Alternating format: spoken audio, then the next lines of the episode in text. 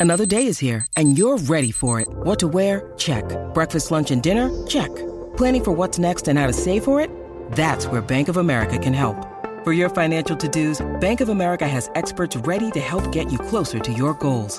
Get started at one of our local financial centers or 24-7 in our mobile banking app. Find a location near you at bankofamerica.com slash talk to us. What would you like the power to do? Mobile banking requires downloading the app and is only available for select devices. Message and data rates may apply. Bank of America and a member FDIC. Every five minutes, someone dies while waiting for a compatible donor heart, liver, or kidney. On a remote island in Lake Superior, a team of geneticists strive to engineer an animal with human compatible organs, thereby saving millions of lives. But these ancestors are not the docile herd animals they envision. Instead, the project spawns something big, something evil, something hungry. Ancestor by number one New York Times bestselling novelist Scott Sigler is available for free on Apple Podcasts, Spotify, or wherever you get your podcasts. This episode of the Sheridan Tapes was made possible by our supporters on Patreon Jason Carmichael, Toby Tenkit, Jennifer Jackson, and Brenda. If you'd like to support the show as well, please go to patreon.com slash homestead corner. For as little as $5 a month, you get early access to ad-free versions of episodes, a special weekly behind-the-scenes podcast, and patron-only AMA live streams. Before we get started, this episode contains discussions of sickness and hospitalization, strong elements of character betrayal and manipulation, paranoia, dread, and familial separation. Content warnings and a full transcript are available in the show notes.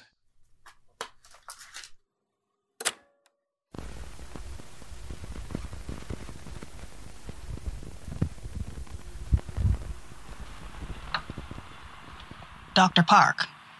A moment. Of course. Have a seat. How did the team take your little pep talk? They, uh. I haven't been Dr. able to. Park, do you have control of the situation or not? I haven't sat them down yet. I just can't bring myself to do it. Ren?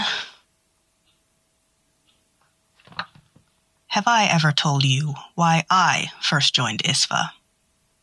No, you haven't. I didn't have an easy childhood. My parents worked themselves to the bone to provide for my siblings and I, to make sure we had the best education and upbringing possible in a world that didn't want to give it to us. They came home late and exhausted every night for 18 years and long after I left for university.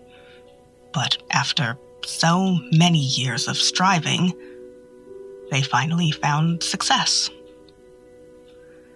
But that success was more fragile than we thought.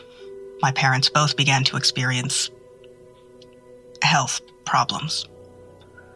Small things at first, normal things, until they weren't. I didn't know it, but they had barely put anything away for their retirement when raising us, saving every cent for our tuitions. And when they both began to experience cognitive difficulties, well, they didn't tell me how bad it was. I had to figure that out for myself when they were hospitalized for the third time. By that point, they'd both lost their jobs, ending up beneath a mountain of debt. I'd already taken a management position at ISFA. I could pay for their treatment, just barely. I was happy to do so. They'd given me everything, given everything for me. But they shouldn't have needed to. The world they grew up in, the one I inherited, requires nothing less than perfection from each and every human being just to survive. No matter how sick they are, no matter their circumstances, no matter how much the deck is stacked against them. If you stop performing, if you fall short, you die. The society we've built no longer works for us, if it ever did. I would do anything, anything, to ensure a better future for humankind. Any experiment is worth trying. any personal sacrifice, anything that eliminates resistance to a future that could reduce, even eliminate, suffering, want, and injustice, is worth it. And then there's you. Dana, I didn't. No more excuses, Ren. We've had this conversation before. That team out there, the one that seems more trouble than it's worth most of the time, is fracturing. If you don't get a handle on them, I'll be forced to step in. And I don't have time for that. I need you to handle it. And once you do, please inform me of your plan to ensure that they don't take any more secret trips, inside or outside of this world, without our knowledge. Am I understood? What exactly do you mean by handling it? Dr. Park, if you value your position in this institute, I suggest you listen well. I brought you here because I saw greatness in you. I don't want to lose a promising scientist, and it would be a shame if your talents went to waste. It can be so hard to find work after leaving such a prestigious organization. So think long and hard about all the work you've already done, the time you've spent building this future with us. For the sake of that future. For my parents and your parents and the generations still to come. Handle it.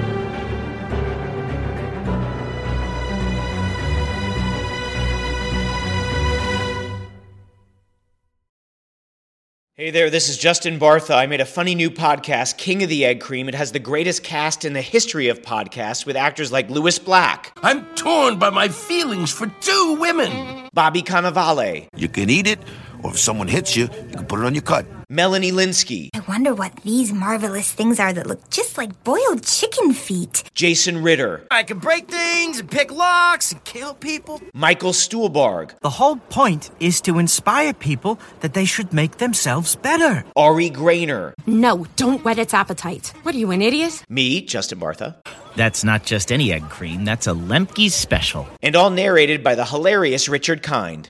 This is the story of Harry Dalowitz and how he rose from nothing to become New York's King of the Egg Cream.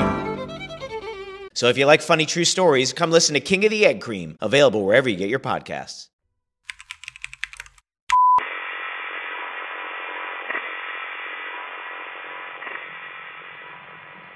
Jennifer swore she didn't remember that night.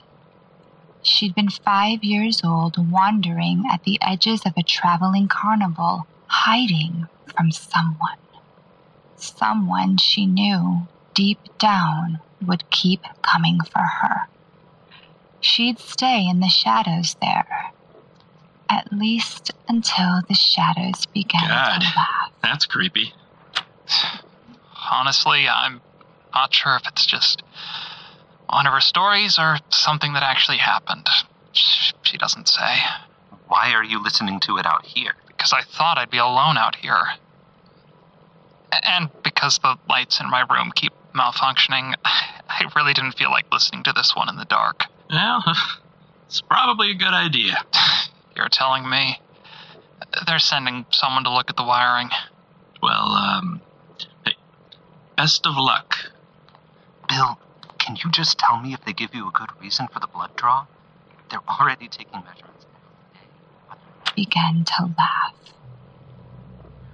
When her mom found her hours later, she was clutching a long dried ice cream stick. Her shoes were missing, and her feet were blistered and raw. She didn't talk for months after that. Not about what happened, or what she saw, or even how she felt.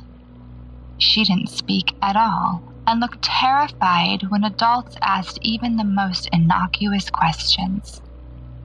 She had to be moved into a new program at her school for a while until the fear wore off and she began speaking again. But even after that, Jennifer swore she didn't remember that night. There was nothing in her memories that gave her comfort, nor any rational explanation of her newfound fear of ice cream trucks. As she grew up, that fear clung to her. It didn't matter where she was a random city block, her downtown office, even in her own neighborhood, her own home. The familiar jingles would start as the truck rolled slowly past her, and she'd find herself growing restless. Once, she crushed a pen in her hand during a meeting and had to hide the ink running through her fingers. Other times, she would be out on a walk when she heard it, her feet cramping so hard at the sound that the pain would shoot up through her lower back. When she tried to bring the subject up to her therapist, they suggested exposure therapy. Just go buy yourself and your kids some ice cream. Maybe then it won't be so bad, they said. Jennifer stopped going to therapy after that. If she'd only been more curious, if only her mother had been able to show her how to work through her fears. Hey, Sam, have you seen Kate? If only that therapist hadn't. Uh, I think she's still in the med lab. They, they just wrapped up with Bill's tests. Well, let her know if you see her. Andrew refuses to go to bed without a Kate cuddle. I'll try. This isn't gonna let up, is it? It's only gonna get more dangerous. Uh, I have. I, I'm, I'm sorry. I need to get back to. Uh, of course.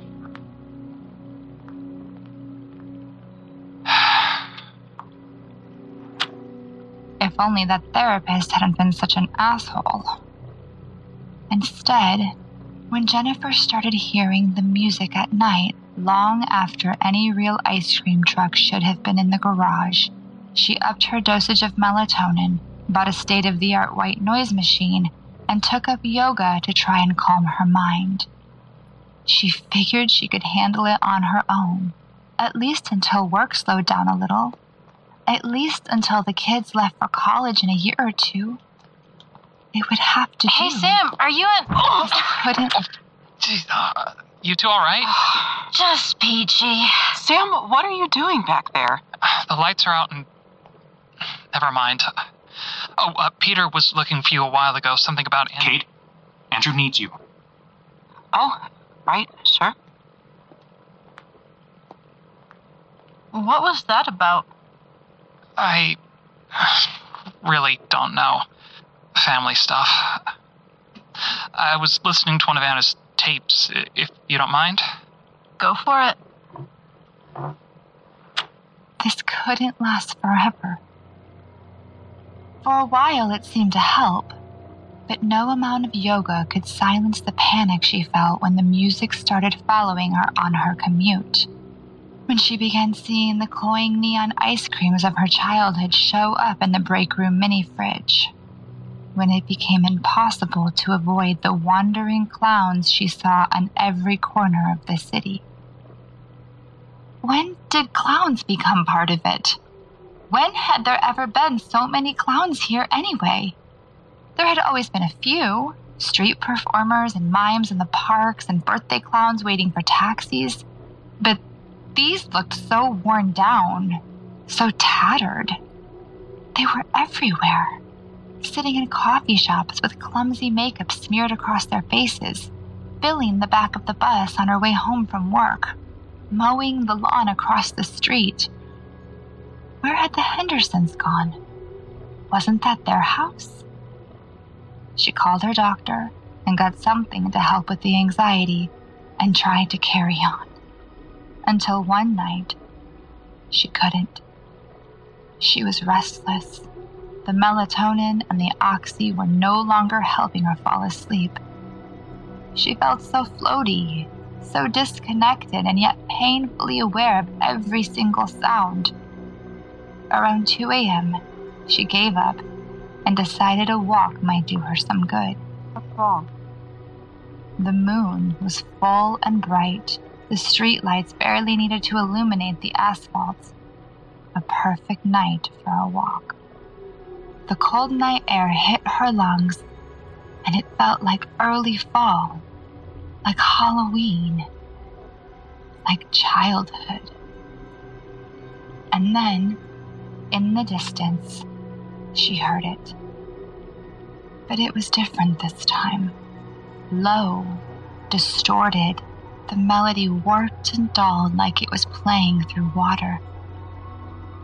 There was an ice cream truck behind her, slowly idling up the road. Its dull, yellowed headlights flashed up and down as it rolled over small divots and bumps left by age and neglect. A smell of acrid diesel fumes rolled down the sidewalk from a shuddering exhaust pipe, almost making her cough. The sound? The sound was nothing short of nightmarish. For no apparent reason, the idea flashed into Jennifer's head that maybe, if she took her shoes off, the sound wouldn't follow her.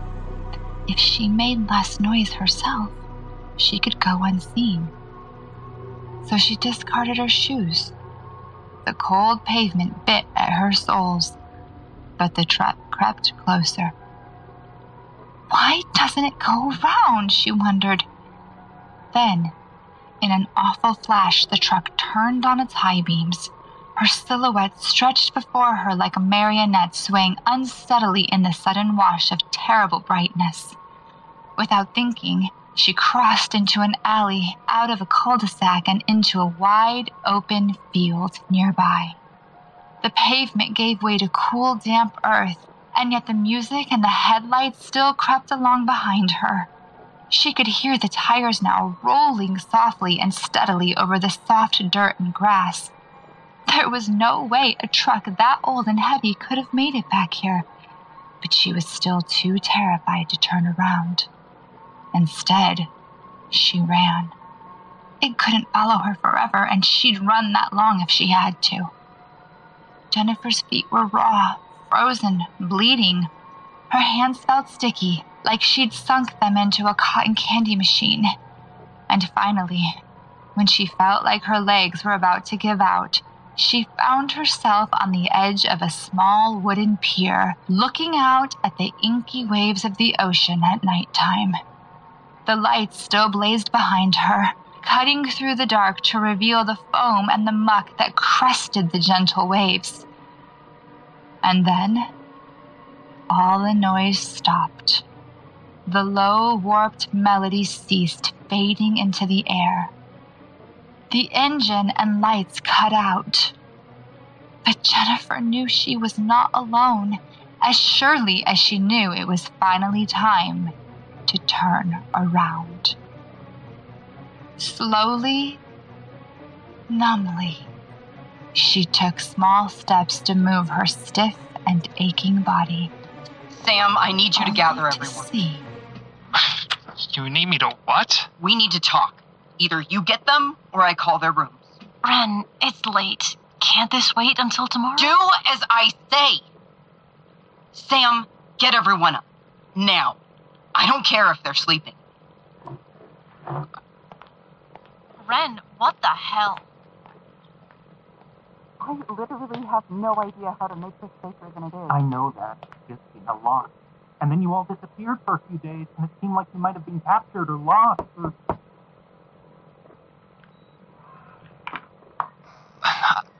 I'm so sorry, Kate, but uh, Ren needs all of us for a minute. It, it sounds bad. Sure, I'll be right there. I'm coming too. Great. I hear you. We'll talk about this later. Need something? Uh, Ren needs Bill for something. He, uh, he wants to talk to us. No. It didn't really sound like it was optional. Too bad. Bill's asleep. If they wanted to talk to him, they had all day to do it. Right, right, uh, of course. Sorry to bother you.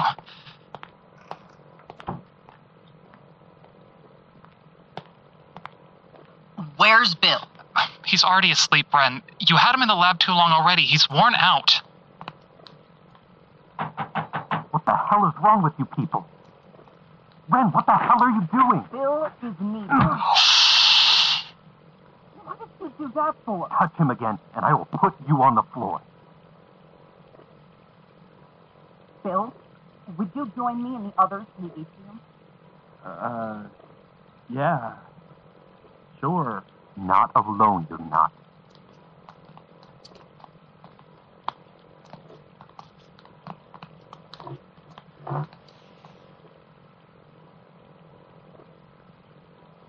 Any of you ever seen $12 million?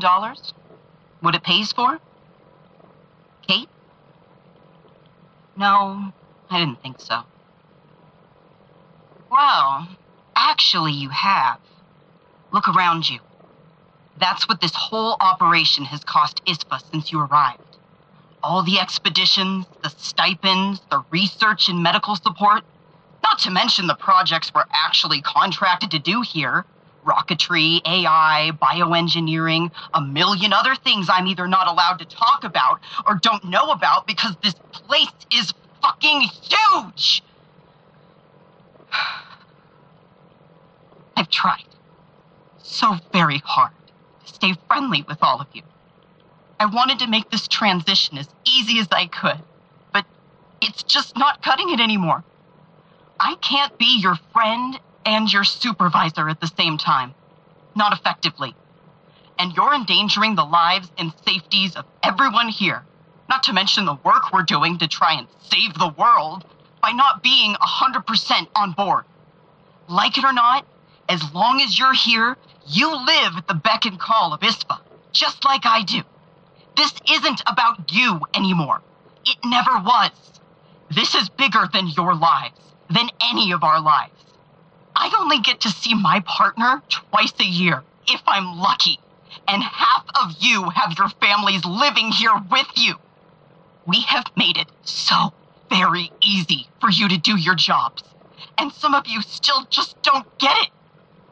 The more you keep secrets, the more you sneak around and try to do your own thing, the more you refuse to take initiative and treat the end of the world like the literal existential threat it Ren. is.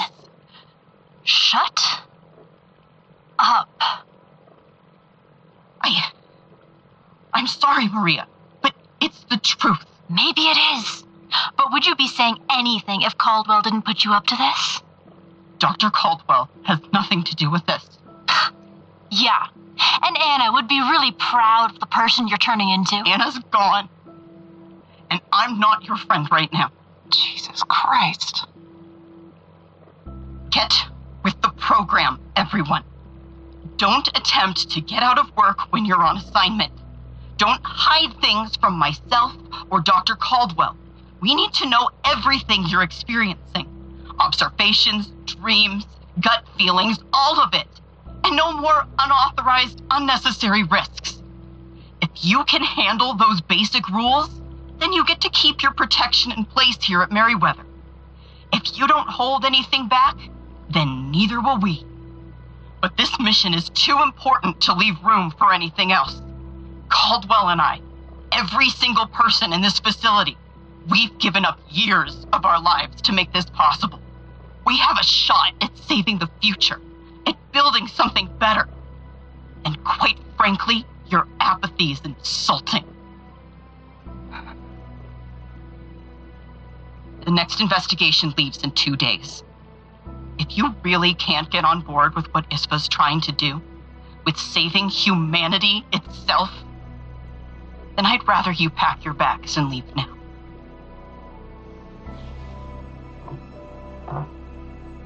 Understood. Can we go back to bed now? Yes, of course. You're all dismissed. Hun? Yeah.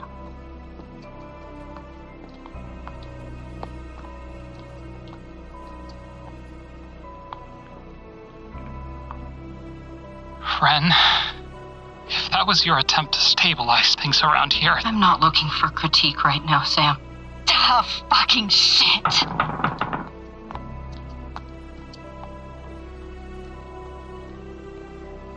You want to know how they all feel? The hurt and betrayal you just. I don't need your powers to see that, Sam. I really, really don't.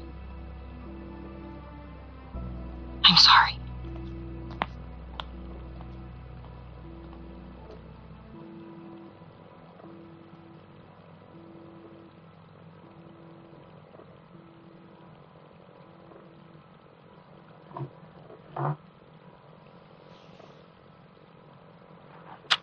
Only to see herself. The bright macabre of white and red face paints glowed faintly in the moonlight, the rotten green wig half unraveled, exposing her messy hair underneath. And then slowly, slower than she thought possible, she watched her own mouth open wide in a scream of warped melodies childish harmonies turned upside down into a hellish, off tune drone. The same music she'd been hearing for weeks, for years, ever since that night so long ago when some part of her did not return unscathed. The last thing that she saw before she hit the black water below was her own eyes opening wide into a blaze of blinding white light that followed her all the way to the other side.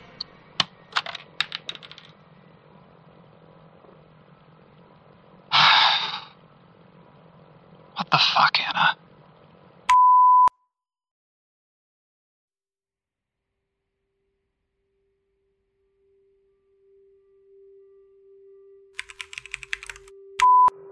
Everything will be all right, Bill. You know, we'll figure it out. I don't see another way, Peter. I, I wish I did, but sticking with ISFA is still what's best for all of us. Saving the world matters for Andrew. For Anna, finding her, it matters. Do you really think that, Rob? I- Is staying here really what you want? And why didn't you tell me what was happening sooner? What you found, what happened to you? Don't you think I could have helped? Don't you think I wanted to? I thought you might think I was crazy. I know it's stupid to think that, but it's what I would have thought before. No. I don't want to stay here. It's like being in an ivory tower underground, trapped in one. Well, I'm sure your knight in shining armor will save you. I don't think I'm the one who needs saving, Bill. This place isn't good for you. They're making you travel, making you face things that. You need rest. A real rest. Not being tested and studied in a lab between missions.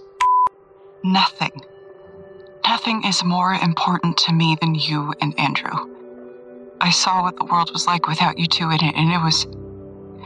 It was unbearable. I need to know you'll both be okay. I can't lose you again. Kate, this obsession with saving everyone, it makes me worried. It's cutting you off from actually being here with us.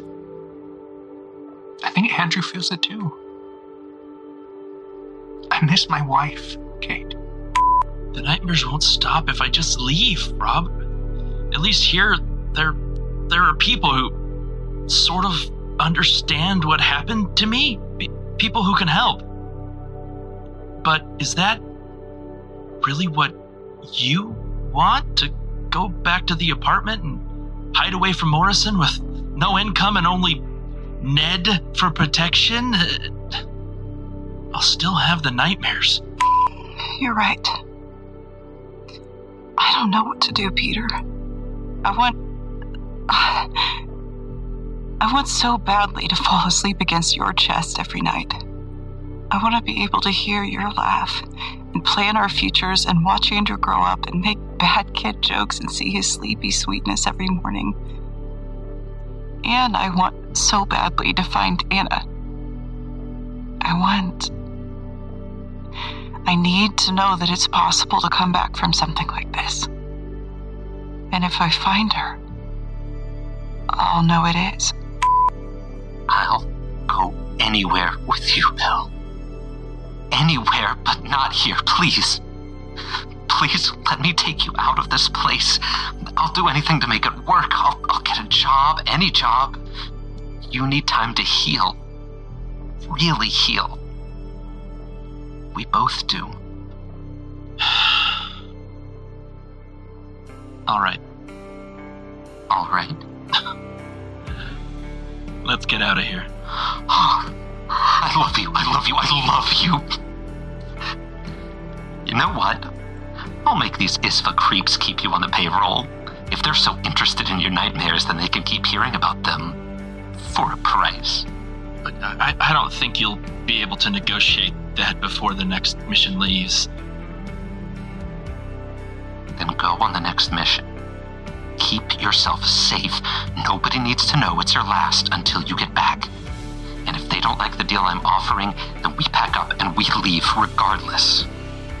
Agreed? Agreed. Do you remember what it was like when Andrew was born? Of course. You were so torn up about leaving your job to take care of him.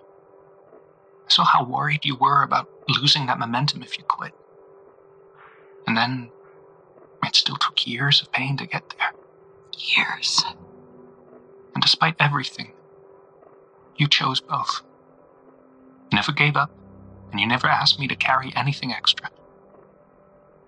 I wish you had. I wish I didn't have to draw that line in the sand for you to accept that I would take care of Andrew. I never wanted to be a burden. You have never, ever been a burden. I was waiting for you to ask. My only dream is us. All of us. That means I have all the time in the world to make sure we all get what we need. Wait. No. No. I want you to ask, Kate. I can't. This is too big. I miss Mother. I, I need to be with you, with Andrew. Ask.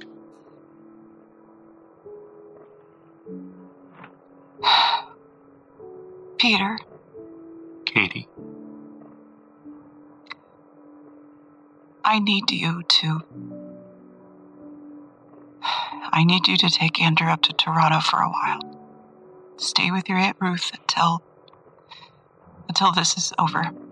Oh, God, this hurts. I know. I love you. I love you too.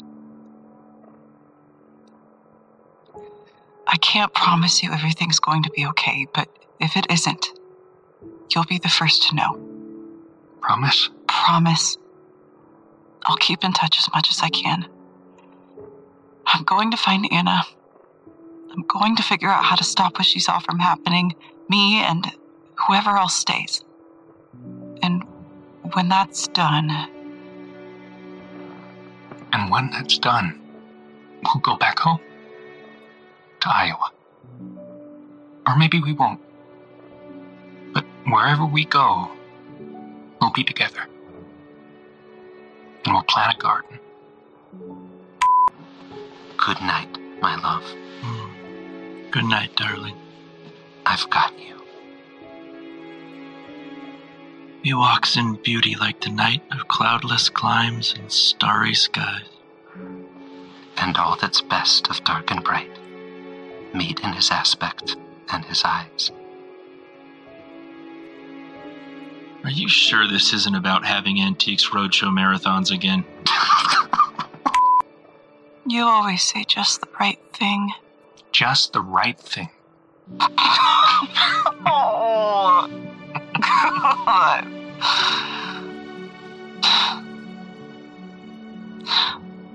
Do you think you could stay just a little longer?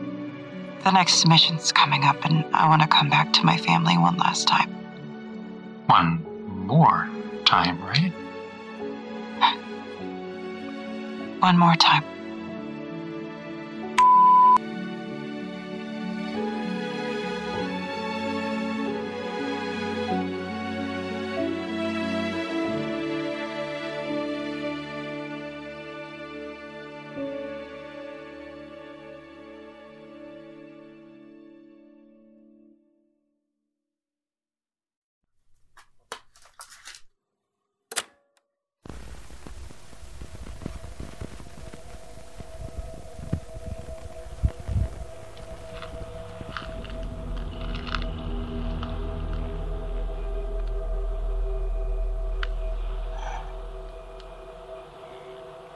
In the bitter waves of woe, beaten and tossed about by the sullen winds that blow from the desolate shores of doubt.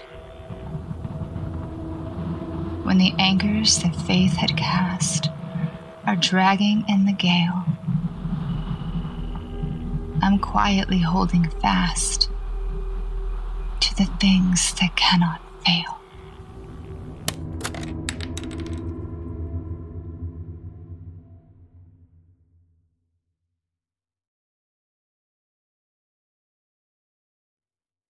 The Sheridan Tapes, Episode 69 The Things That Cannot Fail. Starring Kris Allison as Daniella Caldwell, Sam Taylor as Ren Park, Airen Neeley Chaconas as Anna Sheridan, Jesse Steele as Bill Tyler, Trevor Van Winkle as Sam Bailey, Chris Martin as Robert Quincy, James Cain as Peter Slate, Amitola Lomas as Maria Sol, and Virginia Spotts as Kate Sheridan, with original music by Jesse Haugen. Written and produced by Virginia Spotts with dialogue editing and sound design by Trevor Van Winkle. Visit thesheridantapes.com to view additional content, rate and review us on your podcatcher of choice, and connect with us on Twitter at Sheridan Tapes and on Instagram at The Sheridan Tapes. I'm Trevor Van Winkle, this is Homestead on the Corner, and you're listening to The Sheridan Tapes.